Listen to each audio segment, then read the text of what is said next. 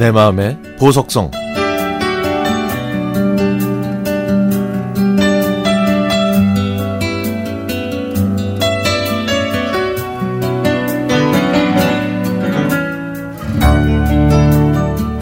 (1998년에) 대학을 졸업하고 직장에 들어갔던 저는 바로 위 고참과 많은 시간을 함께 보냈습니다.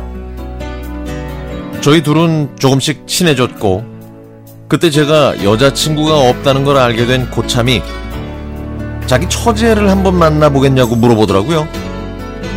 그래서 그 고참의 처제를 3월 1일 종로 2가에 있는 햄버거집 앞에서 만났습니다.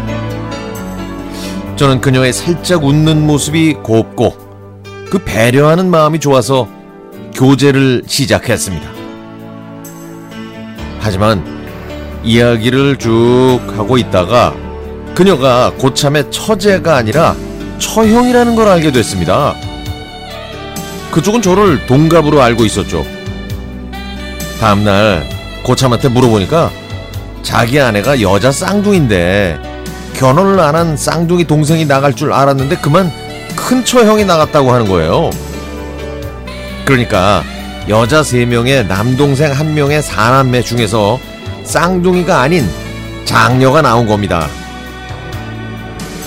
보수적인 그녀는 동갑과의 미팅도 처음이라면서 연하와의 만남 자체를 이해하지 못했죠.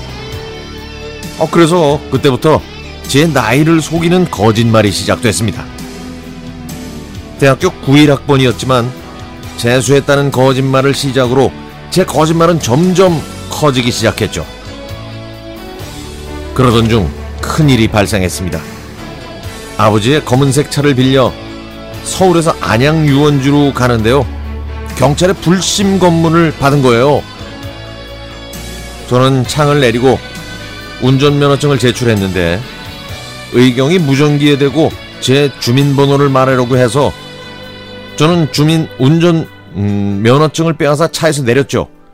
그리고는 그녀가 제 주민등록번호를 못 듣게 하려고 차에서 떨어진 곳으로 빨리 걸어갔더니 경찰들이 무면허 운전자나 혹은 지명수배자라고 생각했는지 저를 잡으려고 쫓아왔습니다. 주변 사람들은 마치 큰일이라도 일어난 것처럼 저를 쳐다보고 있었고요. 여자친구의 얼굴은 무척 어두웠습니다. 저는 떨리는 목소리로 나이를 속이고 만나는 여자친구가 제 주민등록번호를 들을까봐 이렇게 됐다고 얘기했고 경찰은 제 신원을 조회해서 아무 이상이 없는 걸 확인한 다음에 웃으면서 빨리 자수하라고 충고하더군요. 운전석으로 왔더니 여자친구는 왜 그런 일이 생겼는지 간단히 운전면허증만 주고 끝나면 될 일을 왜 그렇게 큰 소동을 벌였는지 아주 자세하게 물어보길래 차가 아버지 소유라 그걸 확인했다고 말했죠. 그런데요, 그녀는 다음날 전화해서 그만 만나자고 하더라고요. 어제 일을 가족한테 말했더니 분명히 문제 있는 사람이고 범법자일지도 모르니까 빨리 헤어지라고 했다고 합니다. 저는 마지막으로 한번 만나자고 말하고요. 주말에 카페에서 만나 모든 사실을 실토했죠. 처음부터 솔직하지 못해 미안했다고. 아, 나이 차이가 뭐 그렇게 중요하냐고. 나는 지원 씨를 계속 만나고 싶으니까 괜찮으면 다음 주말에 역삼역 1번 출구에서 5시에 보자고 말하고 그냥 자리를 박차고 나왔습니다. 일주일이 지나 약속 장소로 갔습니다. 하지만 그녀는 10분이 지나고 15분이 지나도 나오지 않았죠. 그런데 그런데 5시 20분쯤 그녀가 쑥스러운 미소를 띠며 나타났습니다. 결국 저희는 그해 11월에 결혼했습니다. 그래서 동서들은 저보다 3, 4살이 많답니다.